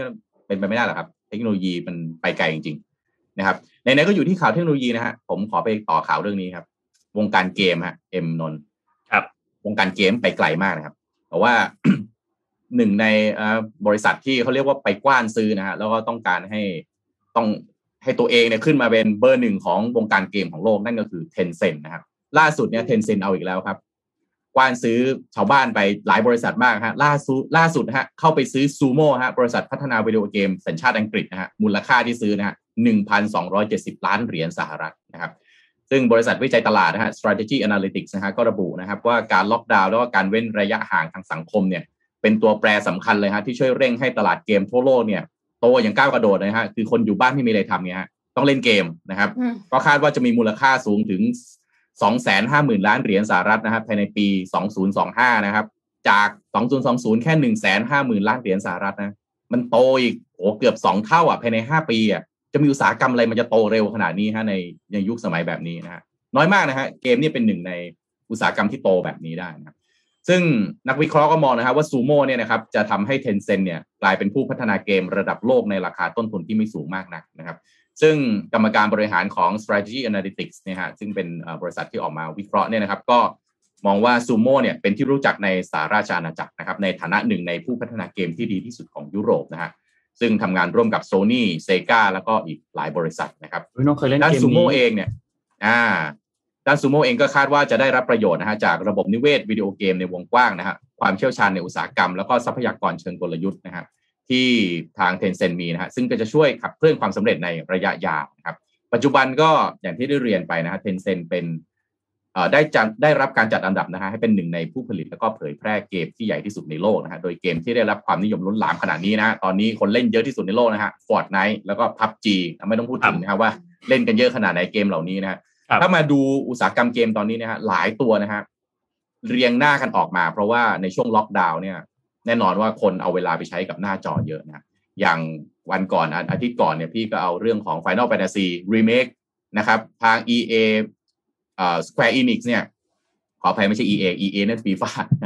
เอ่อ Square Enix เนี่ยเขาออกมาทำตัวรี้ยงเดียวเลยนะฮะ เดี๋ยววันที่ 29 นี้วางจำหน่ายนะครับเอ่อภาค1ถึง6นะครับ ก็ไปดาวน์โหลดเล่นกันได้เลยนะฮะสำหรับคนที่อยากจะไหลย้อนยุคนะฮะส่วนตัวใหม่ๆนี่อีกหลายเกมนะฟีฟ่า2021 ก็กำลังจะมาเดือน October นะครับ หลายเกมมากนะฮะที่จะทำให้เราเองก็จัดสรรเวลาไม่ถูกสรุป มีเวลาว่างเนี่ย อ่านหนังสือ อ่านข่าว เล่นเกม ไปวิ่ง ดู Netflix หมดวันนี่พลัสดิสนีย์พลัสดิคือสรุปว่าเฮ้ยมีเวลาอยู่ชั่วโมงเดียวเนี่ย สุดท้ายเกิดอะไรขึ้นรู้ไหมฮะ นั่งเลือกอยู่ฮะ สุดท้ายยังไม่ได้ทำอะไรเลยฮะ ครับหนึ่งชั่วโมงผ่านไปครับ อ่านั่งดูดิสนีย์เออไม่มีอะไรดูผัด สภาพไปดู Netflix อ่าไม่มีอะไรดูเสร็จกลับมานั่งเลือกหนังสืออ่าไม่รู้จะดูอะไรกลับไปนั่งเลือกเกมไม่รู้จะเล่นอะไรนะครับหนึ่งชั่วโมงหมดพอดีหมดวันแล้วครับชอยเยอะเกินค่ะ ใช่ชอยเยอะมากชอยเยอะมาก อืมนะครับอะก็อัปเดตเรื่องของเทคโนโลยีนะครับอะเราเหลือข่าวอะไรบ้างไหมฮะเออนนขอปิดท้ายด้วยเรื่องนี้ที่พูดถึงคือเรื่องของแก่งกระจานครับ หลังจากที่คือเมื่อกี้เรายังไม่ได้ลงดีเทลกันเนาะเพราะว่า ข่าวนี้เป็นข่าวที่น่ายินดีก็จริงนะครับ แต่ว่าจริงๆแล้วมันมีดีเทลเบื้องหลังที่มีทั้งฝ่ายที่สนับสนุนมีทั้งฝ่ายที่ขัดขานเราลองมาดูมุมมองกันครับ จากการประชุมคณะกรรมการมรดกโลกสมัยสามัญครั้งที่ 44 ในปี 2564 นะครับ ซึ่งคนที่เป็นเจ้าภาพรอบนี้เนี่ยคือจีนนะครับ ประชุมผ่านทางระบบทางไกลเนี่ยนะครับ ในช่วงวันตั้งแต่วันที่ 16 จนถึงวันที่ 31 กรกฎาคมนี้นะครับ ก็ได้มีการพิจารณาสุดท้ายแล้วก็ขึ้นทะเบียนนะครับให้ ทางด้านของอุทยานแก่งกระจานนะครับ เป็นมรดกแห่งชาตินะครับ ทีนี้ก่อนหน้านี้เนี่ยต้องบอกว่าตั้งแต่ในช่วงวันที่ 23เนี่ยนะครับ ทางด้านคณะผู้เชี่ยวชาญ ด้านสิทธิมนุษยชนของสหประชาชาติเนี่ยได้มีการเรียกร้องให้ยูเนสโกเนี่ยไม่ให้ขึ้นสถานะมรดกโลกให้แก่ผืนป่าตรงนี้จากปัญหาการละเมิดสิทธิมนุษยชนของชนพื้นเมืองกระเหรี่ยงในพื้นที่อันนี้นะครับ ก่อนหน้านี้เนี่ยมีการไปสัมภาษณ์คุณวราวุฒิศิลปะอาชานะครับ ซึ่งเป็นรัฐมนตรีว่าการกระทรวงทรัพยากรธรรมชาติและสิ่งแวดล้อมนะครับ ก็ได้มีการแถลงบอกว่าโอเคท่านก็แสดงความยินดี หลังจากที่ได้ทราบข่าวนี้นะครับ ในช่วง 6 ปีที่ผ่านมาเนี่ยประเทศไทยมุ่งมั่นที่จะผลักดันตัวพื้นที่กลุ่มป่าแข่งกระจานเข้าสู่การพิจารณาของคณะกรรมการมรดกโลก โดยมีการเสนอมาแล้ว 3 ครั้งปี 58 59 แล้วก็ 62 นะครับ จนสุดท้ายเนี่ยก็เข้าสู่ การประชุมในปี 64 อันนี้นะครับนายวราวุฒิเนี่ยบอกว่าก็เป็นเรื่องที่น่ายินดีว่าพื้นที่นี้ได้รับการขึ้นทะเบียนนะครับ ภายใต้กฎเกณฑ์ข้อที่ 10 ด้านความหลากหลายทางชีวภาพนะครับ ซึ่งถือว่าเป็นความสำเร็จในการดำเนินการอนุรักษ์พื้นที่ถิ่นที่อยู่อาศัยที่ให้ความสำคัญสูงสุดสำหรับการอนุรักษ์ความหลากหลายทางชีวภาพในถิ่นกำเนิดนะครับกลุ่มป่าแก่งกระจานเนี่ยเป็นแหล่งมรดกโลกอันที่ 6 ของไทยนะครับ แล้วก็เป็นแหล่งมรดกโลกธรรมชาติแห่งที่ 3 ของประเทศนะครับ แล้วตั้งแต่การขึ้นมรดกโลกของเขตรักษาพันธุ์ป่า ทุ่งใหญ่ห้วยขาแข้งในปี 34 นะครับ กลุ่มโดงพญาเย็นเขาใหญ่ในปี 48 แล้วก็ล่าสุดอันที่ 3 ก็คือที่นี่นะครับ โดยกลุ่มป่าแข่งชานที่ได้รับการขึ้นทะเบียนมรดกโลกเนี่ยก็เป็นถิ่นที่อยู่อาศัยของพันธุ์พืช แล้วก็ พันธุ์สัตว์ที่ใกล้ที่จะสูญพันธุ์ซึ่งมีคุณค่าโดดเด่นระดับโลกนะครับรวมไปถึงเป็นแหล่งต้นน้ำลำธารด้วย ของแม่น้ำเพชรบุรี แม่น้ำปราณบุรี แม่น้ำพาชี แล้วก็เป็นป่าผืนใหญ่ที่มีความอุดมสมบูรณ์ประมาณ 2.5 ล้านไร่นะครับ ทีนี้อันนี้คือฝ่ายที่สนับสนุน ส่วนฝ่ายที่ค้านการขึ้นกลุ่มป่าแก่งกระจานเป็นมรดกโลกเนี่ยนะครับ เมื่อช่วงเมื่อวานนี้ครับมีกลุ่มภาคีเซฟบางกลอยนะครับจัดกิจกรรมด้านหน้ากระทรวงทรัพยากรธรรมชาติและสิ่งแวดล้อมนะครับ เพื่อเรียกร้องให้รัฐเนี่ยแก้ไขปัญหาเรื่องสิทธิมนุษยชนให้ได้ก่อนที่จะมีการขึ้นทะเบียนเป็นมรดกโลก หรือไม่ก็ชะลอการพิจารณาเรื่องนี้ออกไปก่อนนะครับ กิจกรรมวันนี้เนี่ยกิจกรรมชื่อว่ามรดกโลก มรดกเลือดนะครับ สะท้อนให้เห็นถึงการต่อสู้ของสิทธิชุมชนในพื้นที่ที่ยังไม่ได้รับการแก้ไขมา แล้วก็มีการต่อสู้มามากกว่า 25 ปีนะครับ มีการจัดกิจกรรมขึ้นมา ซึ่งต้องบอกว่าก่อนที่จะมาถึงวันนี้เนี่ยนะครับ มี ประเด็นเยอะมากเลยเดี๋ยวเราค่อยๆเล่าย้อนไทม์ไลน์ให้ฟังกันทีละอันอาจจะสั้นๆนะครับเรื่องแรกก็คือ มีเรื่องของการดำเนินคดี บุกรุกป่า และการบังคับย้ายชาวบ้านชาวกะเหรี่ยงบางกลอยบนอำเภอแก่งกระจานจังหวัดเพชรบุรีเนี่ยนะครับ ที่กลับขึ้นไปทำกินยังพื้นที่ถิ่นฐานเดิม ตามยุทธการพิทักษ์ป่าต้นน้ำเพชรนะครับของอุทยานแห่งชาติแก่งกระจานกลับไม่มีผลข้างเคียงต่อการขึ้นทะเบียนโลกของ การขึ้นทะเบียนมรดกโลกของทางธรรมชาติไทยของแก่งกระจานนะครับ นอกจากนี้ครับก็ยังมีเรื่องอื่นๆอีกนะครับ เช่น เรื่องของอุทยานที่เดินหน้าเอาคนออกจากป่าต้งน้ำแก่งกระจานก็อยู่ในกระบวนการการยื่นเสนอ เป็นมรดกทางโลกของธรรมชาติ ซึ่งพิจารณาครั้งล่าสุดเนี่ยในปี 62 นะครับ ก็เป็นอีกเรื่องหนึ่งที่อาจจะมีความกังวลในเรื่องของปัญหาเกี่ยวกับสิทธิมนุษยชน เกี่ยวกับกลุ่มชาติพันธุ์และก็ชุมชนท้องถิ่นที่ได้รับผลกระทบจากการขึ้นเป็นทะเบียนมรดกโลกนะครับ ซึ่งก็ เป็นหนึ่งในข้อเสนอครับ ส่วนอีกของข้อเสนอเนี่ยจากยูเนสโกก็คือให้ปรับปรุงแนวเขต ที่อาจกระทบต่อเส้นเขตแดนระหว่างไทยแล้วก็เมียนมานะครับ แล้วก็อีกอันนึงก็คือให้จัดทำเอกสารเปรียบเทียบเชิงคุณค่า เกี่ยวกับความหลากหลายทางด้านชีวภาพ โดยให้เวลาทั้งหมดเนี่ยสามปีในการที่จะทำเอกสารเพิ่มเติมนะครับ ก่อนหน้านี้ต้องบอกว่าจริงๆมีปัญหามาตั้งแต่ช่วงปี 39 แล้วนะครับ ที่มีการอพยพชาวบ้าน บ้านใจแผ่นดินบางกลอยลงมาครั้งแรกนะครับ แล้วก็มีการไปเจรจากับชาวบ้านที่อยู่ในพื้นที่บริเวณใจแผ่นดิน เพื่อบอกให้ชาวบ้านเนี่ยย้ายลงมาทั้งหมด 57 ครอบครัวนะครับอย่างไรก็ตามก็มีชาวบ้านบางส่วนที่ย้ายลงมา บางส่วนที่ไม่ได้ย้ายลงมา บางส่วนย้ายลงมา แล้วก็กลับขึ้นไปด้วยเหมือนกันเช่นเดียวกันนะครับนอกจากนี้ก็ยังมีอีกหลายครั้งครับที่เกิดขึ้น เช่นในเดือนมกราคมปี 64 ที่ผ่านมานะครับ ชาวบ้านบางกลอยทั้งหมด 37 ครอบครัวก็มีการย้ายกลับขึ้นไปทำที่ ถิ่นฐานเดิมด้วย แล้วก็ในปีเดือนมีนาที่ผ่านมามีการแจ้งข้อหาดำเนินคดีชาวกระเหรี่ยง30คนข้อหาบุกรุกป่านะครับ เรื่องนี้อ๋อมีความละเอียดอ่อนนะใช่มันเป็นประเด็นเรื่องของภายใต้ควมละเอียดอ่อนภายใต้ความยินดีเนี่ยอ๋อมันมีความละเอียดอ่อนเรื่องของอ่าถิ่นฐานอาศัยเดิมของคครันบที่อยู่ในพื้นที่นั้น ซึ่งพอมันมีการยกระดับพื้นที่เป็นมรดกโลกแปลว่าไม่สามารถที่จะให้ผู้คนอยู่อาศัยเหมือนเดิมได้า ต้องย้ายออกจจะมีปถูระกเด็นไหมนี้อ๋อโอเคซึ่งจริงๆในเป็ในความรู้ใหม่ ในปีครับ60 ปี 61 เนี่ย มีการแก้ไขพระราชบัญญัติตัวพรบอุทยานแห่งชาติฉบับใหม่ด้วย ก็มีการยกที่ดินเพิ่มเติมให้ชาวบ้านบางส่วน ซึ่งระหว่างนั้นเนี่ยรัฐก็ได้นำโครงการหมู่บ้านปิดทองหลังพระเนี่ยขึ้นไปอยู่ด้านบนแทนนะครับ เพราะฉะนั้นเรื่องนี้ก็เลยเป็นประเด็นขึ้นมา หลายๆคนกำลังให้ความสนใจกันอยู่ แล้วก็มีแฮชแท็กอ๋อตัวเซฟบางกลอยเกิดขึ้นนะครับ แปลว่าแปลว่าเรื่องนี้เนี่ยทางรัฐเองต้องทำควบคู่ไปกับการเยียวยา ผู้ที่ได้รับความเดือดร้อนจากการต้องย้ายที่อยู่อาศัย เนื่องจากอ่ามีมีการยกระดับพื้นที่เป็นมรดกโลกถูกไหมฮะถูกคืต้องอครับการมีต้องมีพื้นที่มรดกโลกก็สร้างชื่อเสียงให้กับประเทศไทยในส่วนหนึ่งแต่ว่านั่นแหละครับ การที่อยู่อาศัยร่วมกันเนี่ยไม่สามารถที่จะเอาแต่อะไรนะมองอืมมุมมองในระดับของการปกครองเพียงอย่างเดียวได้ ต้องมองในเชิงของเอ่อ พื้นเพนะครับ ความเป็นใช่อครับยู่ดั้งเดิมของผู้คนด้วยว่า เอ๊ะ การที่เขาเคยอยู่ในตัดสิใจพื้นที่แบบตรงนั้น ใช่เขาได้รับความเดือดร้อนอะไรบ้างหรือเปล่า แล้วการเยียวยาเนี่ย มันทั่วถึงมันเอ่อสมบูรณ์มากพอที่จะทำให้เขาเนี่ย ใช้ชีวิตต่อไปได้ไหมนะครับ หลายคนก็คงไม่อยากออกเพราะฉะนั้นการชี้แจงนะครับให้ความความเข้าใจเนี่ยนะจะทำให้เอ่อทุกสิ่งทุกอย่างออกมาเนี่ย มันกลมกล่อมแล้วก็สมบูรณ์ในตัวมันเองเอ้เมื่อกี้ใช่นครับนท์บอกไปหรือเปล่าว่าเอ่อ มรดกโลกของประเทศไทยมีมีห้าแหล่งใช่ไหมเดิมเนี่ยอันนี้เป็นแหล่งที่เดิมมีห้าอันนี้เป็นแหล่งที่หกครับอ่าแต่ถ้าพูดถึงแหล่งเราธรรมชาติเนี่ยอันนี้เป็นแหล่งที่สามแหล่งที่สามถูกไหมเราใช่ครับมีแหล่งมรดกโลกทางวัฒนธรรมเนี่ยสามแห่งนะฮะก็คือเอ่อนครประวัติศาสตร์พระนครศรีอยุธยานี่หลายท่านน่าจะเคยไปโอ้โหมีเจดีมีอะไรเนี่ยทั่วทั่วเมืองเลยเนี่ยนะครับ แล้วก็สองก็คือเมืองประวัติศาสตร์สุโขทัยแล้วก็เมืองบริวารในนี้ก็โอ้โหอลังการมากนะฮะสวยงามแล้วก็อากาศดีนะครับ แล้วก็แหล่งโบราณคดีบ้านเชียงนะอันนี้อยู่อุดรนะครับบ้านเชียงอยู่อุดรธานีนะส่วนธรรมชาติก็เมื่อกี้นนท์ไล่ไปแล้วนะฮะก็มีห้วยขายแข้งนะครับครับมีเอ่อดงพญาเย็นดงพญาเย็นนะครับแล้วก็เนี่ยฮะป่าแก่งกระจานซึ่งต้องบอกว่าอย่างห้วยขายแข้งนี่ถ้าย้อนกลับไปดูนะฮะประวัติเรียกว่ากว่ามันจะสามารถขึ้นทะเบียนเป็นมรดกโลกได้เนี่ยแลกมาด้วยหยาดเหงื่อ แล้วก็คราบเรียกว่า เรียกว่าอะไรคุณจำคุณนั่นได้ไหมเอ่อเอ่อ สืบนาคเสถียรอืมนะครับอันนี้นนนนเอ็มน่าจะเกิดทันหรือเปล่าไม่แน่ใจทันครับคือยังไงนนท์สืบนะเคยได้ยินอยู่แล้วค่ะ ทุกคนก็ยังไงก็ต้องเคยได้ยินครับอ่า เรียกว่าต้องแลกคุณสืบนะครับเสถียรนี่ต้องเข้าไปช่วยเพราะมันมีเรื่องของการสร้างเขื่อนนะครับ แล้วก็คุณสืบก็เข้าไปช่วยเคลื่อนย้ายสัตว์ป่าอะไรมาตรงนี้ยตอนนั้นก็เป็นเรื่องราวใหญ่โตนะครับเอ่อแล้วก็นั่นแหละฮะแลกมาด้วยอะไรแบบนั้น เพราะฉะนั้นเนี่ยจริงๆแล้วการเอ่อความพยายามของการที่จะเอามรดกโลก นะครับ ให้ให้อะไรให้ยูเนสโกให้มา แต่ว่ามองข้ามไม่ได้จริงๆว่ามันก็มีคนที่จะต้องเดือดร้อนเรื่องนี้หรือเปล่า ก็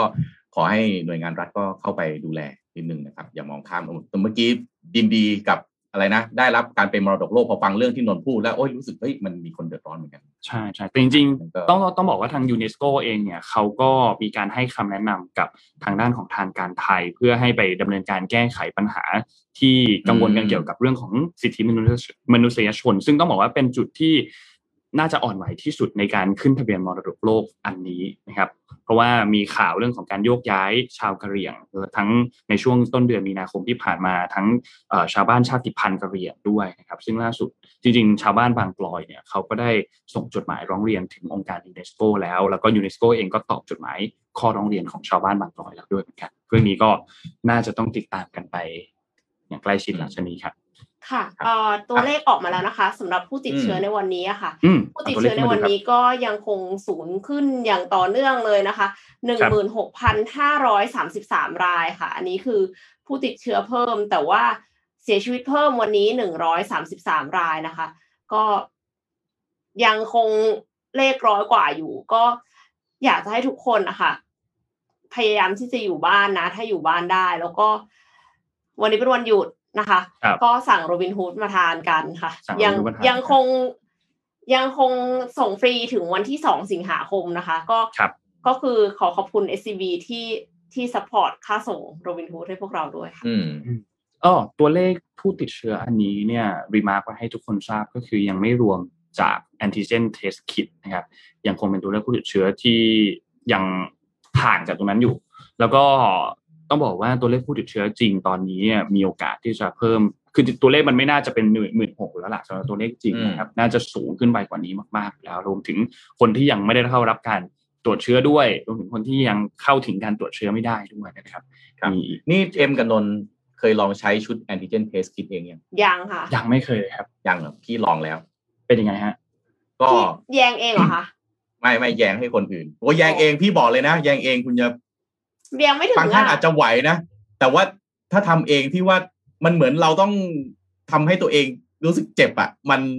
โดยอะไรนะ โดยเอ่อสัญชาตญาณทางชีววิทยาไได้มันทำคงโดยทางกายภาพมันคงจะทำเองยากอะนะคือแยงเข้าไปเนี่ยมันจะไปชนเพดานนะแล้วเราก็หมุนพยาบาลก็สอนว่า เวลาหมุนนะคะพยาตอนพยาบาลสอนนะนับหนึ่งถึงสิบห้าพี่ตกใจนับหนึ่งถึงสิบห้านี่นานมากนะถ้าใครโยนแยงจมูกจะรู้ว่าเฮ้ยมันเจ็บอะ มันเจ็บนิดนึงอะนะนับหนึ่งถึงห้าอ๋อเวลานับให้นับอย่างนี้ค่ะหนึ่งสองสามสี่ห้าหกเจ็ดแปดเก้าสิบสิบเอ็ดสิบสองสิบสามสี่สิบห้านับแบบนี้แล้วหมุนหมุนหมุนหมุนตอนแรกพี่นึกว่าหนึ่งสองสามคือคนโดนแยงนี่คงแบบแสบจมูกหนักมากอะนะครับก็ใช้ไม่ยากนะครับ แต่ว่าตอนนี้ก็คือต้องดูก่อนว่าเรื่องไอ้ชุดไอ้ตัวเทสเนี่ยจะกระจายออกมาแบบไหนนะครับ ยังครับจะบอกว่ามันชัดเจนหรือยังก็ยังไม่เชิงนะ คือตอนนี้ให้ให้จำหน่ายผ่านร้านขายยาแล้วคลินิกก็เปล่านนท์ใช่ไหมครับร้านขายยาและคลินิกครับ หรือว่าจะเป็นที่โรงพยาบาล อ่า ก็จริง ๆ ต่างประเทศนี่คือขายกันอยู่ตามห้างอะไรเป็นเรื่องปกติเลยนะฮะใช่ครับ ก็พอพอลองใช้แล้วเนี่ยอ๋อพี่ว่าคนทั่วไปใช้ได้ ตอนแรกก่อนหนานี้ยังไม่เคยลองใช้เนี่ยก็รู้สึกว่า มันจะใช้เองได้เหรอมันยากนะอะไรอย่างเงี้ยนะครับดังนั้นเนี่ยจริงๆพี่ว่าหน่วยงานรัฐต้องออกมาสอน how to ฮะ เพราะว่าเอาจริงๆใช้ไม่ยากเลย แต่ก่อนจะใช้เนี่ย พี่รู้สึกว่ามันยากแน่นอน ไม่น่าจะทำได้ นะโดยพื้นฐานเราที่ไม่เคยทำอะไรพวกนี้นะแค่ อะไรนะ ติดปลาสเตอร์ยาบางทียังติดเบี้ยวเบี้ยวบูดบูดๆบ้างเลยหมายถึงพี่เองนะเพราะฉะนั้นไอ้การแยงจมูกนี่มันคงจะยากมากนะครับแต่ว่าพอลองทำแล้วโอเคฮะมันไม่ไม่ได้ยากจนเกินไปนะครับ นี่เราก็เรื่องล็อกดาวน์นี่คิดว่า จบไหมฮะ วันที่ยี่สิบเก้าใช่ไหมต่อแน่นอนค่ะเขายังไม่บอกเลยอะว่าสรุปยังไงป่ะยังไม่บอกครับรอเขายังไม่บอกเลยติดตามทำไมกันต่อเขาไม่มาบอกอะก็พรุ่งนี้มันจะมันจะมันตัวจะเลขจะพุ่งขนาดนี้ แต่เขาต้องมาบอกไหมอะว่าสรุปจะเอายังไง หรือไปต้องบอกเนียนะนๆไปผมคิดว่าเขาต้องบอกนะเหรอเดี๋ยวนี่คงต้องมี27แปดแล้วนะอ่าอ่าวันนี้วันพุธใช่ไหมครับ คิดว่าน่าจะมีประชุมอะไรบางอย่างเกิดขึ้น แล้วก็เดี๋ยววันศุกร์ทรงชงเข้าสบคชุดใหญ่ แล้วก็เปลี่ยนอะไรสักอย่างหนึ่งแล้วก็ประกาศออกมาบังคับใช้วันเหรอจันทร์หน้าเฮ้ยต้องมีมันบอกบอกกันง่ายๆไวๆอย่างนี้เลยเหรอเหมือนแอปปกร้าตินอาก็หารเป็นอย่างนั้นไหมคะปกติก็ต้องเป็นแบบนี้ไม่แหละสิ เราเราจะบอกว่ามันปกติไม่ได้ทำไมไม่ปกติอ๋อหมายถึงว่าคราวที่แล้วเป็นแบบนั้นเอางี้ อ่าใช่เออแต่ว่ามันไม่แม่ปกตินนท์เห็นด้วย เออ เดินลัดสนามเนี่ยเขาบอกห้ามเดินลัดสนามหญ้าแต่เราเดินลัดสนาม ต่อให้เดินเป็นหมื่นคนยังไงมันก็ไม่ปกตินะมันไม่ถูกอืมก็คือไม่ถูกนะ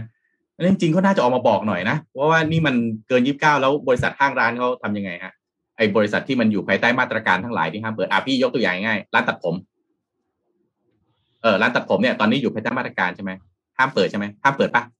ห้ามเดินเปิดนนครับเสยผมทันทีห้ามเปิดเออฮะผมยาวมากเลยครับ ตอนนี้อะคือยาวแบบ แต่ว่าถ้าเกิดว่าปลดมาตรการแล้วแปลว่าเขาเปิดได้ถูกปะหรือเปถูล่ากไหมอ่าเนี่ยมันมีผลต่อชีวิตความเป็นอยู่และการประกอบอาชีพของคนไง เพราะฉะนั้นเนี่ย จะมาบอกแบบประกาศวันนี้พรุ่งนี้ให้ปิดเลยเนี่ยมันไม่ได้ในทางปฏิบัติมันไม่ควรทำใช่ไหมหรือว่าอย่างร้านอาหารในห้างที่ตอนนี้สรุปเขาเสนอเอ่อทางเขาชงเข้าสบคชุดใหญ่อยู่ใช่ไหม รอเคาะว่าร้านอาหารในห้างเออจะให้เปิดครัวทำอาหารได้หรือเปล่าใช่ไหมแล้วก็ให้อยู่ภายใต้มาตรการ DMHT อะที่ต้องใส่หน้ากากต้องเอ่ออะไรนะ ถ้ามีคนสัมผัสกับผู้ติดเชื้อต้องอะไรออกไปทันทีอะไรของเราเนี่ยเออก็แหมจะเปิดจะจะหมดมาตรการที่ประกาศไปแล้ว วันนี้วันพรุ่งนี้แล้วเนี่ยวันนี้ยังไม่รู้เลย อันนี้ไม่เชียร์จริงๆคือต้องวางแผนล่วงหน้าหน่อย ถ้าไม่อยากให้คนต่อว่าทำอะไรให้มันเอ่อ มีอะไรมีที่มาที่ไปนะครับ แล้วก็ให้ระยะเวลาในการแจ้ง อันเนี้ยผมว่ามันช่วยได้นะ ช่วยช่วยไม่อยากให้คนต่อว่าได้อะนะครับ ช่วยการที่คนไม่มาต่อว่าทีหลังว่า เอ้ยทำไมเป็นอย่างนั้นเป็นอย่างนี้ แล้วก็ทุกคนให้ความร่วมมือหมดนะฮะให้ความร่วมมือหมดเพราะฉะนั้นเนี่ยตอนนี้เหลือแต่ว่าภาครัฐต้องให้ความร่วมมือกับประชาชนด้วยนะเพราะประชาชนรอให้ความร่วมมือกับภาครัฐอยู่แล้วครับผมนะครับอะวันนี้ก็น่าจะประมาณนี้นะฮะส่งทุกท่านไป เข้านอนต่อหรือเปล่าวันนี้ไม่ใช่วันเข้านอนต่อวันนี้วันหยุดครับไปเข้านอนต่อครับอ่าเอ่ก็อรอติดตามขอบคุณการอัปเดตขอบคุณท็อกกาเลโร time ครับผู้แทนจำหน่ายนาฬิกาโอเบชั่นเป็นทางการนะครับที่ให้การสนับสนุนรายการ Mission Daily Report เป็นอย่างยาวนานนะครับก็ขอให้อยู่กับเราเป็นนานๆนะครับตอนนี้ท็อกกาเลโร time และโอเบชเนี่ยขอเป็นกำลังใจแล้วก็ขอขอบคุณบุคลากรทางการแพทย์ทุก ๆ ท่านรวมถึงเจ้าหน้าที่ด่านหน้าที่มีส่วนเกี่ยวข้องที่ทำให้เราสู้กับวิกฤตในครั้งนี้ได้อยู่ตอนนี้นะครับ ขอให้ พวกเราทุกคนและทุก ๆ ท่านปลอดภัยนะครับ เราจะผ่านพ้นวิกฤตครั้งนี้ไปด้วยกันครับ In this together ครับขอบคุณ SCB ครับผู้สนับสนุนแสนใจดีของเราครับ อยู่กับเรามานานมาก ๆนะครับ ยังไงก็อยู่กับเราต่อไปนานๆนะครับ SCB ครับขอบคุณมากๆนะครับ และขอบคุณท่านผู้ฟังทุกท่านด้วยครับที่ติดตาม Mission Daily Report นะครับ สัญญาว่าเราทุกคนจะคอยหาเรื่องราว คอยหาข่าว คอยหาเรื่องที่น่าสนใจมาเล่าให้ทุกคนฟังกัน ช่วงเช้า7โมงถึง8โมงทุกวันแน่นอนนะครับ วันนี้ขอบคุณทุกท่านมากๆครับ ทั้งฟังสดและฟังย้อนหลังเลยนะครับเราสามคนลาไปก่อนครับ แล้วพบกันใหม่อีกครั้งหนึ่งในวันพรุ่งนี้ครับ สวัสดีครับ สวัสดีค่ะครับ Mission Daily Report